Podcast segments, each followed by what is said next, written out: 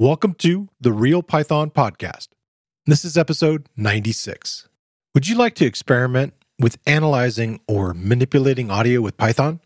This week on the show, we have Braden Riggs from Dolby.io to discuss extracting audio features and Python libraries for reshaping audio. Braden shares techniques from his recent talk at PyData Global titled Unlocking More from Your Audio Data. We share several articles, tutorials, and Python libraries to get you started working with audio.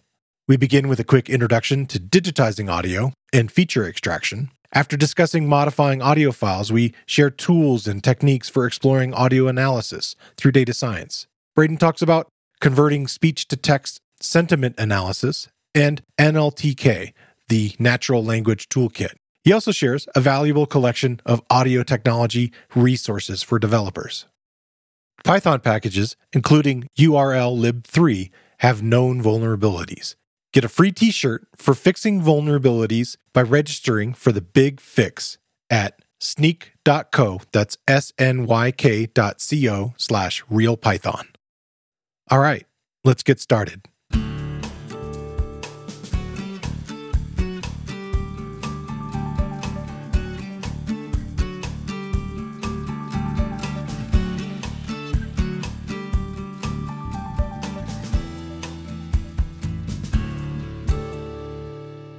The Real Python Podcast is a weekly conversation about using Python in the real world.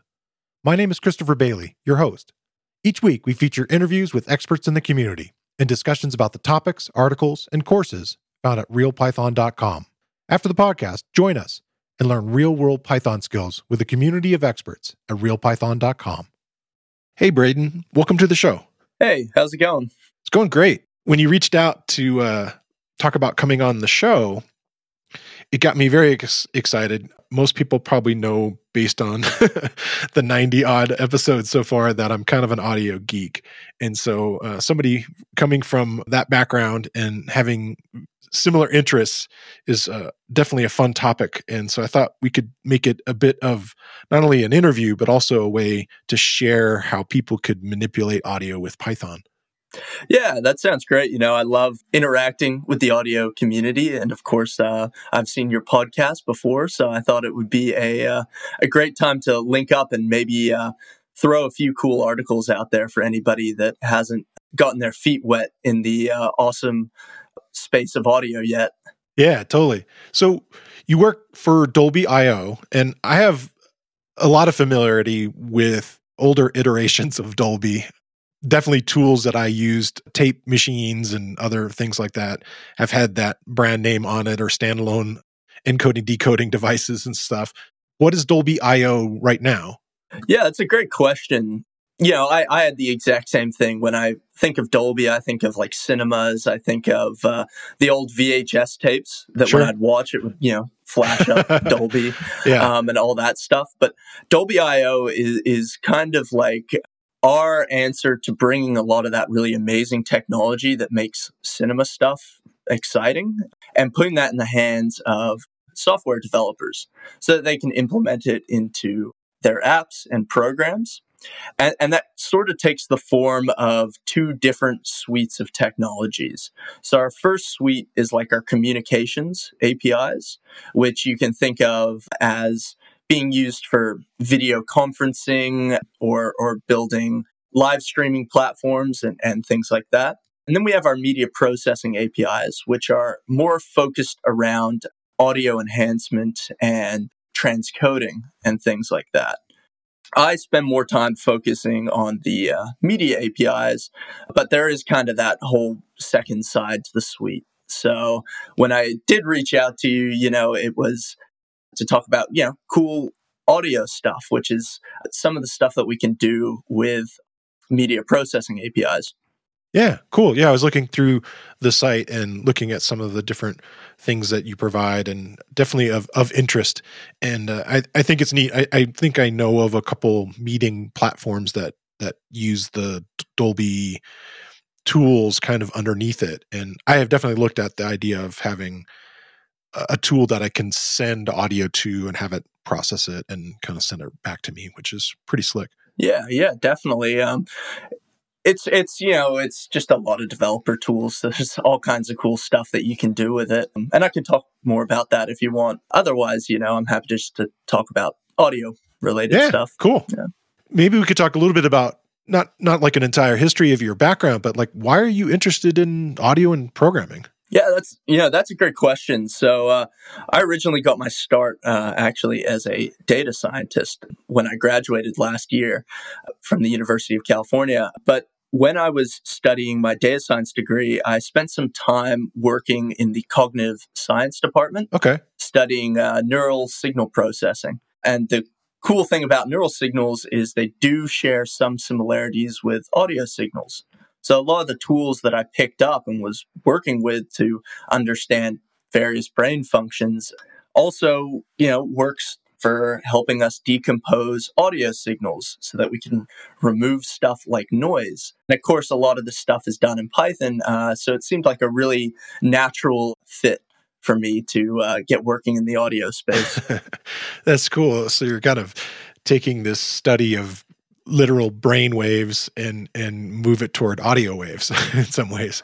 Well you, you'd be really surprised actually in the early days of like brain signal processing they didn't have a lot of tools specifically for like neural signals. Yeah. So they they had to use a lot of these uh, audio tools that audio engineers use in order to remove stuff like noise so they could isolate particular brain functions or try to find where a specific part of the signal is coming from the brain. So that's just kind of you know a, a funny relationship that the two fields have.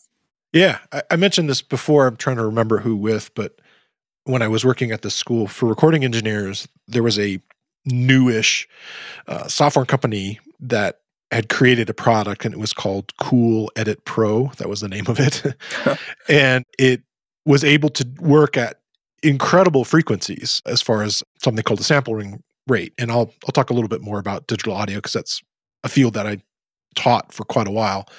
And the fact that this new tool that they had created could you know run at say 192 kilohertz and and had like all these other more advanced kind of cutting edge at the time tools a lot of science interests were coming into it you know not that audio isn't a science in itself but you know outside other kind of organizations were looking at as a tool. And then what's funny the the story kind of ends with adobe purchasing them. And that's that is the fun foundation of this thing called audition now.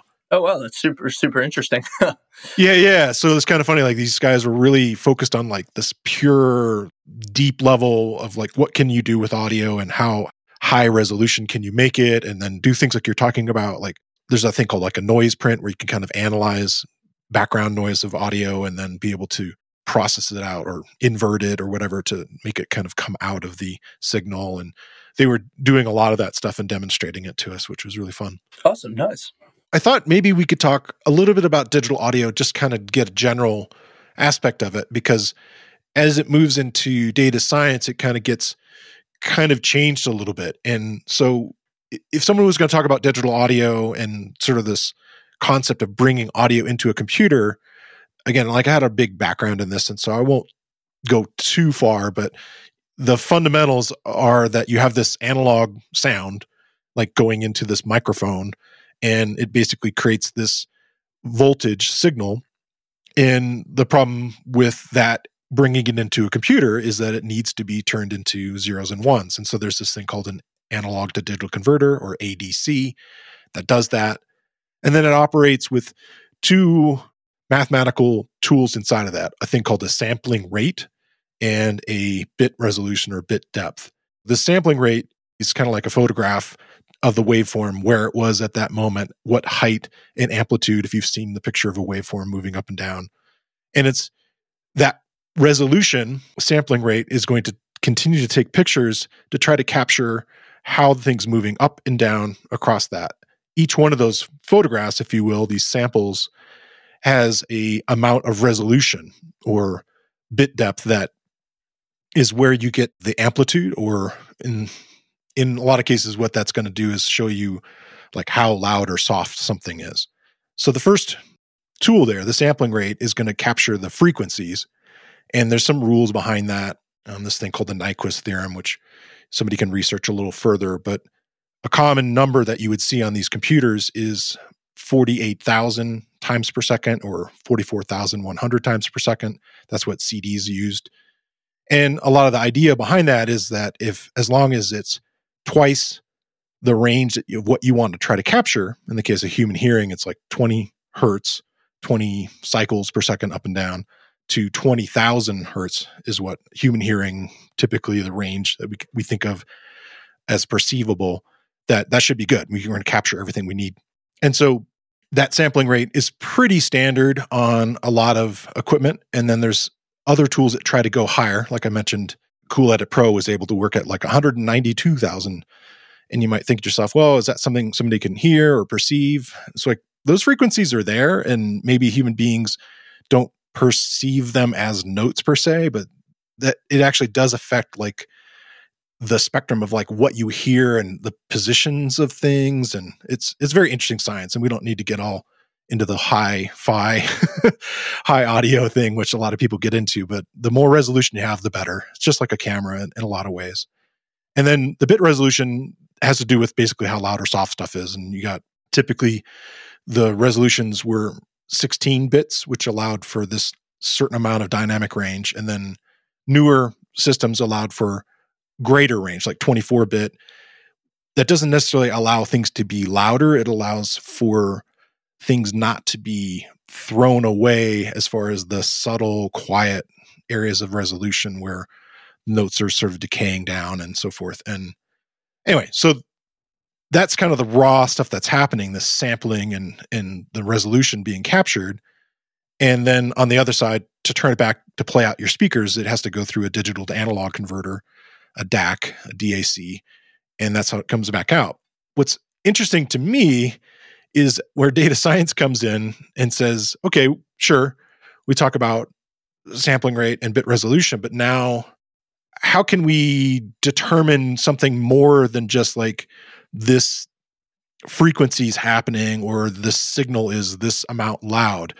And it gets into this idea that's pretty deep into the machine learning and and that whole side. And that's why I want to turn to, to you and talk about the term, I guess, is audio features or feature extraction. Yeah. Yeah. Well, so I think one of the really amazing things about audio data, and I like to joke about this, is that it is actually kind of big data in its own way. It's yeah, it, it's much larger than a lot of other stuff that we work with, like text. yeah, exactly. But people, you know, sometimes forget that. Um, a lot of people, I think, jump straight to doing computer vision related stuff. Uh, or they go and do natural language processing on the text uh, specifically, but audio data actually has a lot going on in the background and the underlying bytes that uh, that make it super interesting. Um, I joke that it's sneaky big data because it sneaks up on you and how uh, and how how big that it actually is. So the challenge that we have is that we have these signals, right? Or we have all this data, right? That's uh, stored in this sample rate and this bit depth. And our goal is to take what is all of this like raw, unstructured data and convert it into something that we can use to understand uh, human words or to understand uh, like sentiment behind things that people are saying or to understand what instruments people are playing or to right. understand whether it's a child talking or uh, or an adult talking and and that process where we uh, decompose these things is called audio feature extraction which is quite similar to uh, feature extraction that you see for a lot of other data types but specifically audio feature extraction is kind of like this necessary step in audio signal processing where we take these small windows of the signal and we process or manipulate it to extract key features or indicators that tell us more about the underlying data. And it can also be used for stuff like removing unwanted noise and balancing time frequency ranges by converting digital to analog signals and a bunch of fun stuff like that to kind of pause you for a second there, when you're talking about moving beyond the individual samples, which don't provide a lot of information, it's just sort of a plot point. You're expanding this sort of window to look at sort of a chunk of audio, right? Yes. how how much time is it looking at? Like, what's a what's a typical area that's being identified or classified? Yeah, so um, it, it, can really depend on the context that you're using it in. Okay. Uh, if I if I remember correctly, humans are only able to recognize a temporal resolution of about 10 milliseconds. Like that's as small as it can go. Okay. So any, anything smaller than 10 milliseconds, we're taking it out of the realm of what humans are able to comprehend and bringing it down to a level where machines are able to understand it. Okay. And so in this case, when you start to do the the extraction, can you set that time window? Yeah, yeah. So there's kind of three different ranges, let's put it, that, that people work with. So there's high level abstraction, mid level extraction, and uh, low level abstraction. Okay. So high level is the easiest to understand because humans understand it. It's the level at which features are understood and enjoyed by humans. So think chords, melodies, rhythm, genre. Then there's mid level, where we can perceive these features, however, they're not quite as well understood as something like like melody. But these are things like pitch, beat, as well as like note fluctuations, uh, okay, things like that. And then there's low level, and these are purely statistical features that will be understood by a machine, but humans can't really understand or, or, or grasp them. And these are, you know, buzzwords like energy uh, and spectral flux uh, and zero crossing rate. Right. Okay. And so by pulling these features out, you can do kind of at a basic level, and we'll talk about some tools and we'll talk about some libraries and a few articles to kind of get people started if they're interested in this stuff.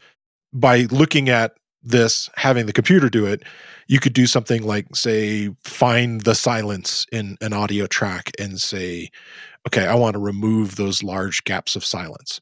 Yeah, absolutely. And in fact, that's a great example to start with, right? Like we can see when when decomposing this signal regions where there is little to no noise recorded and then there's regions where there's a ton of noise recorded and okay. we can build a we can use these features to build a tool that that can rip out all those segments and remove any awkward pauses or whatever but it uh it can get like a lot more advanced than that. You can actually break it down to build something that can tell the difference between instruments or tell the difference between speakers yeah. or or whether you know one speaker is perceivably more agitated than the other speaker or all kinds of complex really cool stuff yeah i thought that was pretty interesting and i think we'll kind of provide lots of off ramps for people to say that's what I'm interested in and go explore. yeah.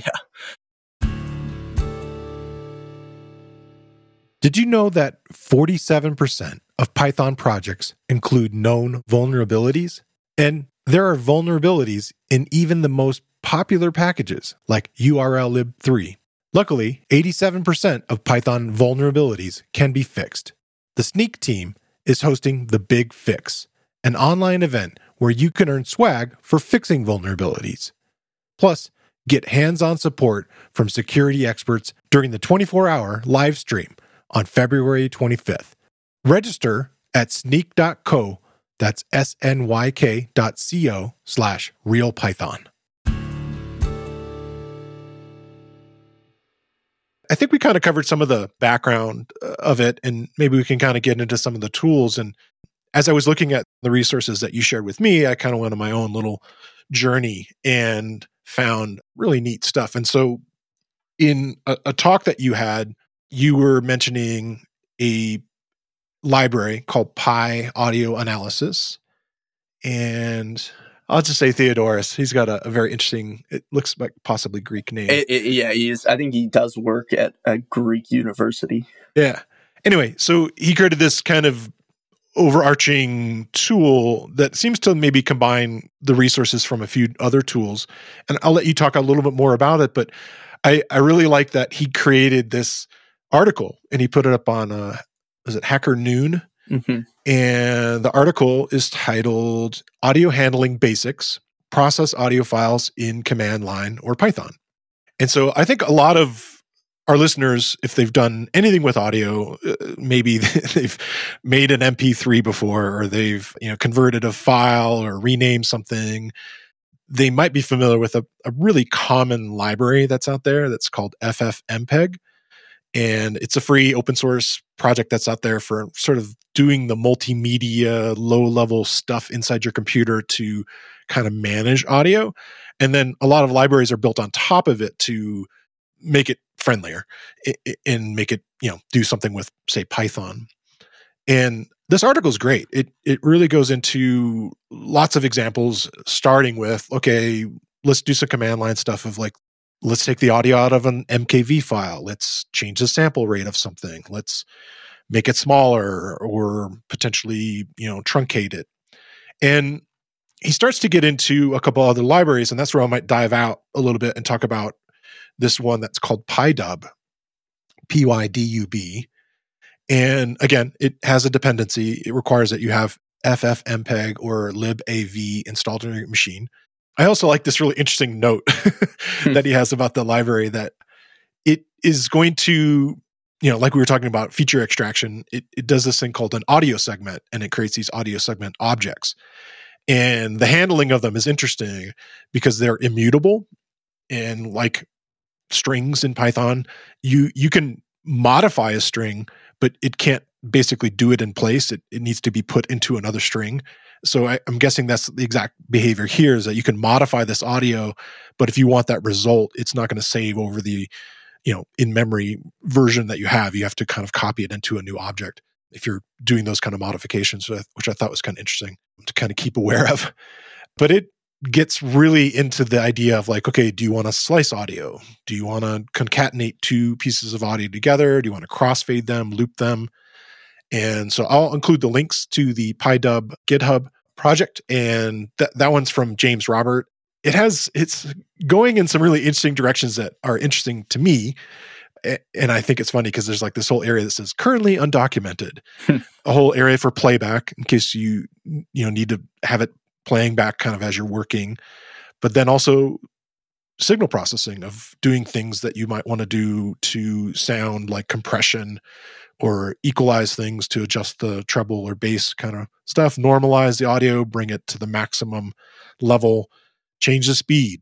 So there's a whole sort of uh, sublibrary of PyDub effects and PyDub SciPy effects. And then he also has signal generators, like creating sine waves, square waves, sawtooth, and then a whole effect registration system, which goes way back to an early episode that I was talking about using decorators. And it sounds like he's having an effect registration system using decorators. So these are not documented in his stuff, but these features are you know, kind of being worked on. And I found it really kind of fascinating. You had shared some of this with me. Uh, Did you have a chance to check out this article?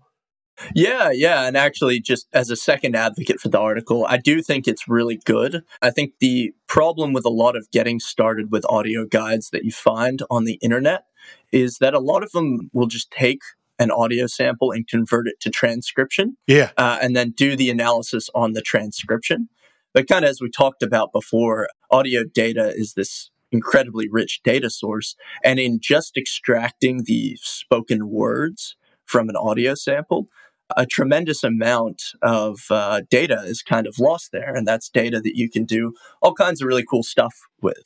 So I really like that this uh, Hacker Noon article actually tries to focus more on the fundamentals and take you through the whole process that is uh, working with audio data rather than just skipping all those steps and going straight to a uh, transcription. Yeah. He also does some kind of fun stuff like we talked about earlier let's say you want to remove the the silence from a speech or something like that. In, in your case that would make the file much smaller as far as like you know processing it working with it to remove these chunks of silence that are there. And so he has an example where he's taking uh, a speech and removing based upon like a certain threshold like okay when the sound dips past here i'm going to go ahead and and remove it and in this case it's a, little coarse and so i could kind of right away like start to think to myself okay well this is where i would start to adjust it to kind of make it not so it's sort of eating certain words and the remove those low energy segments of the speech. And so he has examples uh, which is nice also so you can kind of get an idea of like you know what you should be getting. And anyway it's a really cool article. Yeah yeah definitely recommend for everybody to check that out. And of course he's also the uh, author of the PyAudioAnalysis python package which um, i've had a tremendous amount of fun using which aims to take a lot of these really complicated um, audio related concepts uh, and boil them down into a couple simple to use tools that you yourself can use on audio samples. And so, as we're kind of talking about feature extraction before, the package makes that whole process really simple, where you can run a batch feature extraction job on a whole directory full of uh, audio samples. And from that, you can then be given a, a ton of interesting data points for things like zero crossing rate, energy, um, the entropy of energy, all which you can then use to cluster or segment or, or train various models or do all kinds of cool stuff with the underlying audio files. Well, maybe that we could lead into that, and I could kind of share some other tools a little later as we keep going. But now that you kind of mentioned it, that that makes me interested in one of the examples you had given a talk at PyData Global uh, 2021, and it was titled Improving Automated Ad Insertion with Audio Analysis. You were using kind of a mix of tools. One of the examples that you had given in the talk that I thought kind of leads from what you were just saying is you were saying, okay, how could we identify the type of podcast this is? And it didn't quite go into the specifics. And what I mean by that is, were you in the example you were trying to compare or I guess identify through modeling, is this a sports podcast or a business podcast? And so I was kind of wondering, like, a little more details, like, okay, were you taking three minutes of each podcast and then building your model and using these this sort of feature extraction to kind of find things? Like, uh, can you explain a little bit further there what was happening? Yeah, no, absolutely. So the the context was I was presenting this talk at PyData where I was showcasing some of my uh, favorite audio tools, uh, and this package came up for feature extraction. So I want to you know find a good example to show when feature extraction can be super useful and also kind of fun. So I took a selection of sports podcasts and a selection of business podcasts. So I had 10 sports podcasts, which I trimmed all down to 20 minutes. Okay. Uh, and then I had 10 business podcasts, which I also trimmed down to 20 minutes. These were all different ones, like they weren't all episodes of the same show. They were from the genre. Oh no! So sorry, they were actually all episodes from the same show. Okay. So one of them was a was a specific football podcast, and then the other one was a uh, a just business management uh, podcast. And, and, and I picked those two because uh, in my mind, I thought that those are two different genres that are quite distinct from one another. Yeah. I could imagine them having different energy, yeah. if you will. yeah, yeah, exactly. And and so the goal was was to see if I could prove that using feature extraction on the audio signals themselves. Okay. And so I did actually use the PyAudioAnalysis package.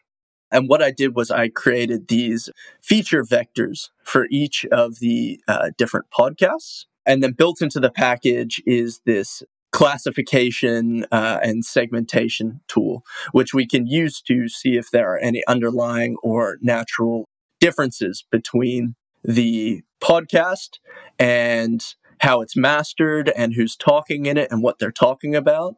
And then another podcast and how it's mastered and what they're talking about, uh, etc. So this one is is actually going beyond some of the pure audio uh, things that you're mentioning there, like the the energy level, the the way it's mastered, like you know, like how loud the signal is compared to like the two of them, and and getting into actually pulling words out also? So not not quite at this stage. We're we're we're working so if we're talking about time frames again we're actually at the the low level abstraction of the audio file. So we're looking purely at at these statistical features that we can extract from the audio that might not necessarily be intuitive to humans but we can use to train a rudimentary classification model okay which can maybe tell the difference between what a uh, what constitutes a, a sports podcast and what constitutes a business podcast. Now, of course, in this example, it's it's a really simple one. You know, we have a very small sample size, and we're really just trying to see if there's any way that we can draw a line between a, a sports podcast or, or to be more specific, these sports podcasts right. and then these business podcasts. And just by extracting those basic features, uh, we were able to distinguish between them. The way that we were distinguishing between them was likely more to do with how these podcasts were mastered or or even edited in some ways like like the pace of them and things? Absolutely and just you know the quality of the microphone that one team was using hmm, versus okay. another. So it was able to uh, separate the two podcasts based on you know really even rudimentary features such as as loudness. Okay cool. But it was kind of a cool example to more showcase the versatility of the underlying package and then to just show that even though to our ears, the podcast can sound relatively similar in terms of volume, in terms of uh, quality, and how they're mastered, when we take this down to this like really low level of abstraction, there are uh, differences that a machine is able to see that we can't see. Right. We we could potentially sense if we're told to pay attention to, but but it's going to do a much better job of actually defining that. Yeah. Absolutely. And and if I, you know, if I want to make it a more em- empirical investigation, of course, I would have to pull in hundreds of podcasts, you know, hundreds of business ones, hundreds of sports ones, sure. do do all that stuff. Right, expand your model. Yeah, yeah, yeah. Uh, uh, whereas in this in this case, it was more kind of just meant to be a, a fun example or a fun showcase to just show how this how this tool worked uh, and to get people thinking about what some broader applications of these features that we've extracted might might be. So from that talk, you shared your like you had a, a notebook you were working in, is that right? Yeah, absolutely. So we shared that. It's shared to my personal GitHub. Yeah, we'll we'll include that as a as a show note. Yeah, and then the tools themselves that I used are also included in a really awesome public GitHub repo called Dolby.io Awesome Audio, uh, which you can find on the internet. Uh, and we're actually looking for contributors nice. for that. So uh, if anybody does have any tools where this is like this is a great audio tool or this is a great audio resource that really helped me learn about this topic or here's this great community forum that I want to share with other people we do have that resource. We are looking always for people to add their own cool things to it. Is it i guess two things there is it Python specific or is this uh, generally like other types of tools could be included? Uh, other types of tools can be included. For the moment, it tends to be pretty Python centric. Okay. However, you know, we do have some some tools for R on there, some tools for MATLAB. Okay. So it really is it really is actually just open to anybody that finds any of these cool resources and and wants to share them with the broader community. Sure. That, that's kind of a, a trend that's out there. I don't even know how long it's been around, but the idea of like an awesome list, sort of, yeah, depending on the topic, that's great. Nice. There's a, a much deeper topic that I know you want to kind of get into that is further on in your talk. And I thought maybe I'd switch over and talk a little bit about another one of the libraries that were mentioned in the Hacker Noon article. It's called Librosa, L I B R O S A. This one does some of the stuff that PyDub does, but it actually does a little more of like what you were talking about, where it's going to go and do more like extraction of features and, and find things. And I feel like if you were interested in analyzing, say, the musical content of something, like let's say you're interested in finding out what tempo something was run run at and where the downbeats of, of particular music is playing in this particular audio example. And they give really cool resources and a really nice guide online eh, with a set of tutorials for this library. I was really impressed with it. It has examples of doing something like that. Okay, like let's figure out exactly where the beats are in this thing. And you could actually do the math to say, okay, this is running at 127 beats per minute or what have you. And then it also has things like it's called HPSS harmonic dash percussive sound separation. So the idea of is this simply percussive elements or are there harmonic elements inside of it like something like a the sound of chords of a guitar playing versus the the percussive elements of the drum being able to kind of extract which is from there so th- this library would be a great jumping off point to start to think about as opposed to going into analyzing spoken word but actually analyzing musical content like if you were thinking about how does Spotify or some of these other kinds of things get a brand new audio track and say, is this something that someone else would enjoy? Does it have the same kind of energy? Does it have the same kind of beat? All these other kinds of characteristics that would be metadata that could be extracted out of it that isn't necessarily like written in in the file you know as as true like a metadata like attached to it but can be extracted out of it. And i, I think it's really kind of cool. And then it also kind of gets into time and frequency and a couple other tools in there for like if you wanted to stretch audio out. I don't know if that's something you've ever had to do where you like in the case of like podcasts you might want to make things I don't know if you do this, but I listen to like audiobooks and podcasts at a higher speed. I'm guessing some people might not do that for this podcast because I talk fairly fast. that's a nice tool that's, you know, part of that whole audio processing that you can do. And then same with that, like pitch shifting. Uh, my wife makes tutorials for this company she works for, and they told her that they wanted her to sound happier and more energetic. And one of the ways that they suggested was to pitch shift herself up so she sounded like she was speaking at a higher timbre, which I thought was really weird. But I guess it worked for them. So anyway, Librosa is a really neat tool and lots of great utilities and really well documented API. So uh, again, another tool that you can kind of play with if you want to lean more kind of more on the musical side, all the way to being able to look at the sonic qualities in like uh, graphing, like a, they call it a chromagram and things like that. This week, I want to shine a spotlight on another Real Python video course, and it includes several of the libraries that we discussed this week. It's titled Playing and Recording Sound in Python. The course is based on a Real Python article by Joska de Langen and instructor Joe Tatusko shows you how to use some of the most popular audio libraries to play and record sound using Python.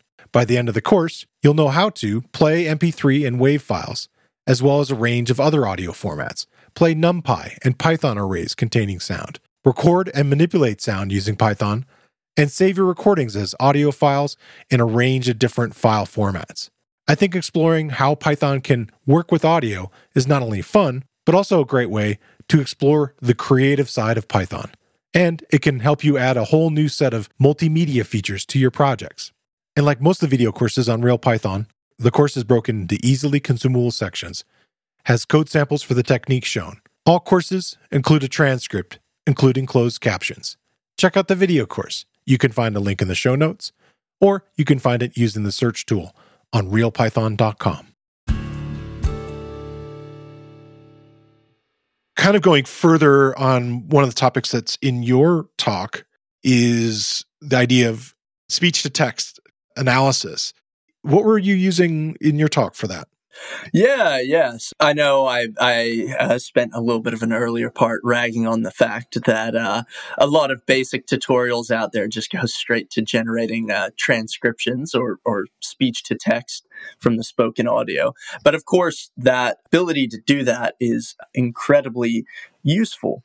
So, for a bit more context around the goal or, or the project that I was kind of getting to in the talk, pretty much what I was trying to do was I had all of these podcasts and I was trying to come up with a better, more natural way to algorithmically insert advertisements into the podcast. So I'm sure everybody's had this experience when you're listening to a podcast on a certain platform. Uh, some of those platforms will just drop uh, an ad right in the middle or right in the middle of conversation and just cut out straight to an ad or right. yeah. or uh, YouTube videos are a particularly egregious example. You can be watching somebody and like 20 minutes in, it just cuts in to this uh, random ad for a product that is vaguely related to you. Uh, and so my goal with the project was to find a more organic way to insert advertisements into podcasts. And by organic, I kind of had three criteria that that I wanted to use, right? The first criteria is that the advertisement should be relative to the conversation occurring near it. Okay. Right? So if it's a, I was using sports podcasts. So, in the sports podcast, if they're talking about a particular basketball team, it makes sense for an advertisement related to that basketball team's merchandise or tickets to kind of be around the area. It's relevant to conversation, whereas an ad for car insurance might not necessarily be relevant. The conversation should also be positive for the advertisement. So we can't have the hosts, you know, ragging on the performance of a basketball team and then, you know, throw an ad in for season tickets, right? That's not a compelling call to action. And then the third criteria is that the advertisement should not interrupt the flow of conversation. So it shouldn't it shouldn't just be when the host says a particular basketball team name that bang, there's an ad right there. No, we want it to come in at kind of more of a natural pause or a lull in the conversation uh, around after the time they've mentioned it. Okay. A big part of this, of course, is understanding what the podcast is is talking about. And for this we need to get a transcription of the spoken words, right? Right. And there's a bunch of different tools. I'm not particularly a fan of any one in particular. For this particular project, I used Azure Cognitive Services Speech to Text, which is a paid speech to text tool.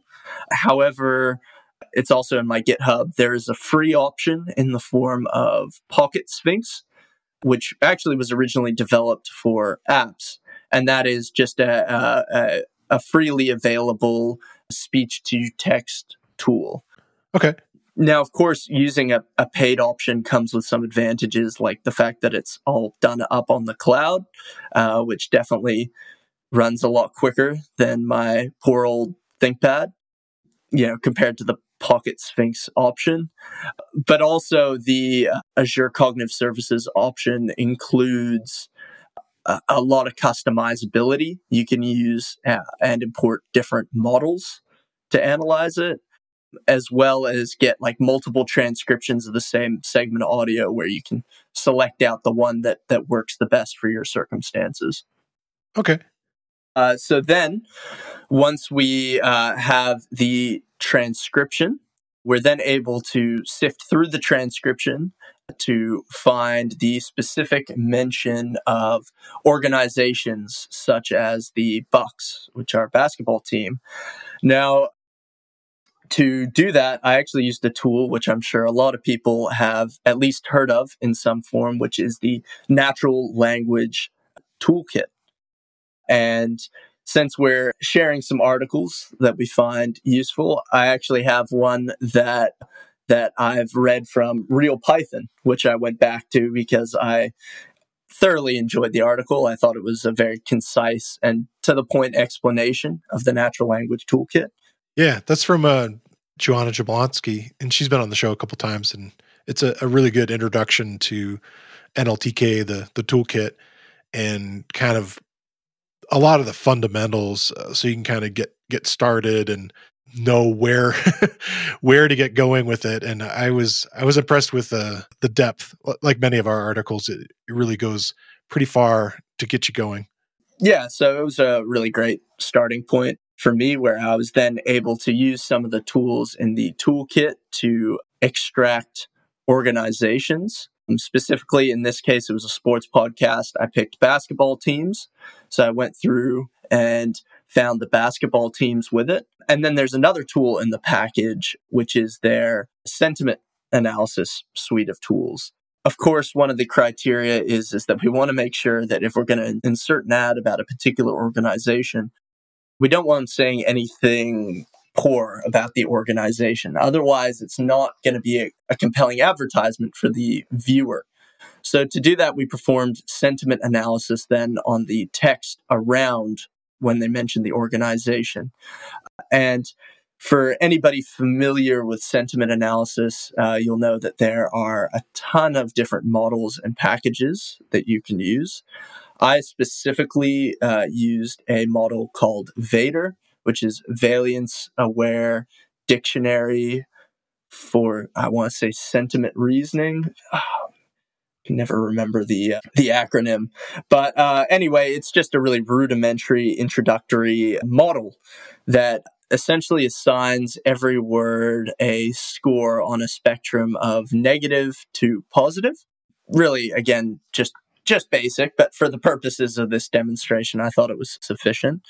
So we would take all of the words around when they mentioned the organization and explore whether they were talking about the organization in a positive sentiment or a negative sentiment.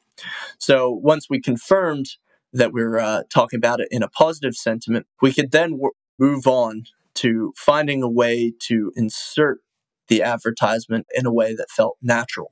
Okay. So to do that, this is kind of where it relates uh, a little bit more to what I do over at Dolby.io. So, as I mentioned earlier, Dolby.io has a suite of media processing tools. Specifically, we have some tools that produce metadata relating to the audio, metadata as well as just interesting insights into the underlying audio signals. Specifically, we have an API, it's our Analyze API, and it allows the user to uh, explore things like speaker diarization, which is where you break out the number of speakers in a particular audio segment in order to discern kind of who's talking when. Right. So if I was, you know, to run it on this audio recording, for example, it would find that there are two speakers and it would show when I'm talking, when you're talking, and when there's silence. Yeah. Okay.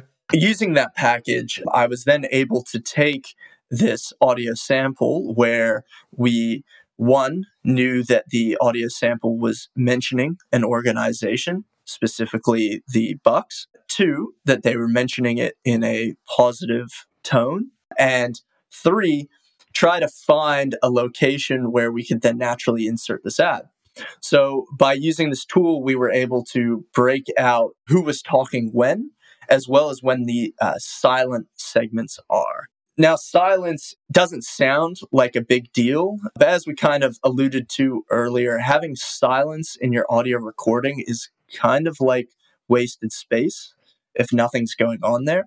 And in fact, in a professionally produced podcast, having silence in there for, you know, a duration that is above the natural thresholds that we think we feel about, um, thinking like an unnaturally long pause. We actually kind of want to get rid of that. So, uh, using the API, I, I wanted to find a location where, after they've mentioned the organization in a positive tone, where we could then insert the ad into the segment where there's a natural pause in the conversation, where the silence occurs. And so using the API, it, it, points out and, and, and finds these locations where nobody's talking and there's a bit of a natural pause. And so I would set a threshold. All right, we need to find something that works within 15 seconds after they've just mentioned that organization as to make sure that it's like not too far out in the podcast where it doesn't become relevant anymore to the discussion, but also to make sure that we're not inserting it at an awkward moment. And that's kind of what the presentation all led up to was then it was able to using all of this different data that we collected about just one sample of audio we were able to identify the organizations present uh, we were able to understand the tone of certain segments of the podcast and then we were able to find a more natural moment to insert the audio. And i didn't have an advertisement to use but we showed an example of it where you could, could insert it.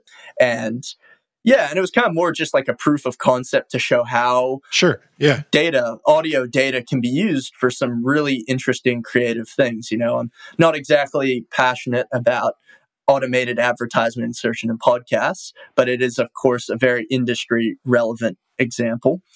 Yeah, it's a very interesting problem to solve too, which is kind of fun to go through the steps of like what am I looking for as far as features? You know, I need to worry not only about the pauses and identifying the different speakers, but also like the sentiment of what they're talking about and a specific mention of a particular word. So yeah, it's a neat, neat problem to, to solve again, no matter how we necessarily feel about it. I honestly had my own weird kind of feeling reading some of these articles and I went down a little bit of a hole learning a little bit about PyAudioAnalysis and the, the guy who created it, he works for a company that makes tools to figure out how people are like their their emotional state by listening to their audio and one of the tools they have created is a tool for like customer call centers to try to match an appropriate person to how that person sounds as they're calling in. And, I, am like i don't know how i yeah. feel about that. You know if it, i guess if you don't know it's happening and it all turns out well then maybe that's okay. But it, it seems like kind of a, a strange thing. And that, that's i feel like one of the areas of data science that's always kind of a interesting thing. Like yeah we can use these things for good or bad. Uh, and so it's uh, intriguing uh, problems to solve and and then always kind of like well you know wh- why are we solving this? And you know what are we trying to do with it? But i i, I definitely thought it was an interesting uh, set of things that they're, they're creating there. Yeah, absolutely. And and you know, using the uh, exact same tools, there's other less corporate kinds of examples that you could do. You could mess around with things like what one of the projects I, I haven't, you know, I haven't had a chance to work on it, but I, I feel like it is possible is I'd love to create some kind of tool that is like almost like an auto highlight detector. So it's like when you're watching like a live stream and there's a really cool three or four minute clip from that hot live stream that kind of goes viral or something. What if you could use all of these, you know, same tools that I outlined to try and find a, a like a, an exciting segment of audio like that based off of when everybody all of a sudden gets really loud and when everybody gets really positive really fast or uh, you know, I don't I don't know how it yeah. would work, but yeah, it's another example of of kind of the fun little projects that you can do with this sort of stuff. Yeah. Yeah, yeah, definitely. That, that's funny. I, I, had a friend. Um, I don't know how you you come down on this. I feel like different people have different ways of listening to music, and I feel there are people that have always listened to entire like you could think of as an album or a CD. They would listen to them from beginning to end. I'm not that type of person. I'm more of a song person, and so I, I will listen to very specific songs and and I you know I like to shuffle them and play them in different orders and always kind of enjoyed that more like like a DJ kind of thing where they're they're selecting different songs and programming to go together as opposed to like it has to be the album. But I had a friend and he would always like stop and then play me like a very specific moment in a song. and it was like, oh my God, you got to listen to this part. It was all about the individual parts for him. I always thought that was kind of a like, okay, I guess there are people that are like that too. Like, like, all right, wait, you got to hear the good part. so I don't know where you f- fit in there, Braden. yeah, well, I mean, that just sounds that you know that definitely sounds like an exhausting way to listen to music, right? You've got to always be jumping around, finding your favorite little parts in them. Right. yeah. So, Braden, I have these weekly questions, and the first one is, what is something that you're excited about in the world of Python? For me personally, uh, my favorite part about the Python community, well, is the Python community itself. So I'm really looking forward to PyData Berlin, PyCon and PyData Berlin. It's they've kind of merged into one, given the uh, circumstances, uh, and that's coming up in April. So I'm really looking forward to that. For now, it's still slated to go ahead in person. However, uh, okay, we'll, we'll see how that that plays out. But I, I love the event, so I'm I'm absolutely looking forward to that. Sure. Are you have you submitted a talk for it? I actually haven't. For this one, I'm going to just kind of watch and learn more. I found that when I presented at PyData, late last year, I spent so much time focusing on my presentation, you know, because I want it to be good, was that I at, at, the at the time I wasn't able to enjoy the community as much as I would like. Yeah. I'm sure. So then it was kind of me more catching up on a lot of the talks that I did want to watch live. I instead had to watch uh, when they were recorded. Yeah, that makes sense. Yeah. So my next question is, what's something that you want to learn next? And it doesn't have to be Python specific. Yeah, that's a that's another great question. Recently, I've been working a lot in JavaScript. So I'd love to pick up a new JavaScript framework. Specifically, I was looking at Svelte or Vue. Okay. Which, you know, I, I haven't had a ton of experience with JavaScript, so I'm excited to learn more about all that stuff. And I'm also excited to maybe get to work on some more stuff in the app space. So picking up a tool like Flutter is also on my radar for something something I one of my resolutions for 2022 is to is to try out both those those tools. Yeah, I um had somebody recently very interested in that space too and I I think mobile stuff is just amazing and kind of the idea of maybe making some of these tools uh, audio types of things that that can be on portable devices. Uh, I really would be interested in that too. That's that's neat. Yeah, absolutely. Yeah. Do you have any uh shout outs or plugs that you want to give here at the end? Yeah. You know, for anybody that uh, is interested, I'll bring it up again. We have this uh, awesome audio repo on GitHub. So anybody that does feel like they have some tools and want to contribute, you're absolutely welcome to contribute. Or for anybody that's uh, kind of just looking for a central space where they can uh, poke around and just learn more about audio and audio analysis and get connected in the community and all that stuff, please go check out the repo. Okay. For anybody interested in any of the tools that Dolby IO is creating, please feel free to reach out to me on Twitter at Braden Riggs one. I'm always happy to answer questions, chat about you know general stuff i'm i'm happy to talk all day about python stuff if anybody wants to do that with me sure yeah or just to uh, or just to connect up and and share any of the exciting stuff happening in the community i'm uh, i'm i'm available there for that all right well Braden, I really want to thank you for coming on the show. It's been a lot of fun. Yeah, no, it's it's been an absolute pleasure, Christopher, and you know, hopefully, I'll I'll maybe get to do it again someday. Yeah, yeah, definitely. All right, thanks. And don't forget, if you want to fix your vulnerabilities and get a free t shirt, register for the big fix at snyk.co slash realpython. That's S N Y K dot C O slash realpython. I want to thank Braden Riggs for coming on the show this week. And I want to thank you for listening to the Real Python podcast. Make sure that you click that follow button in your podcast player. And if you see a subscribe button somewhere, remember that the Real Python podcast is free.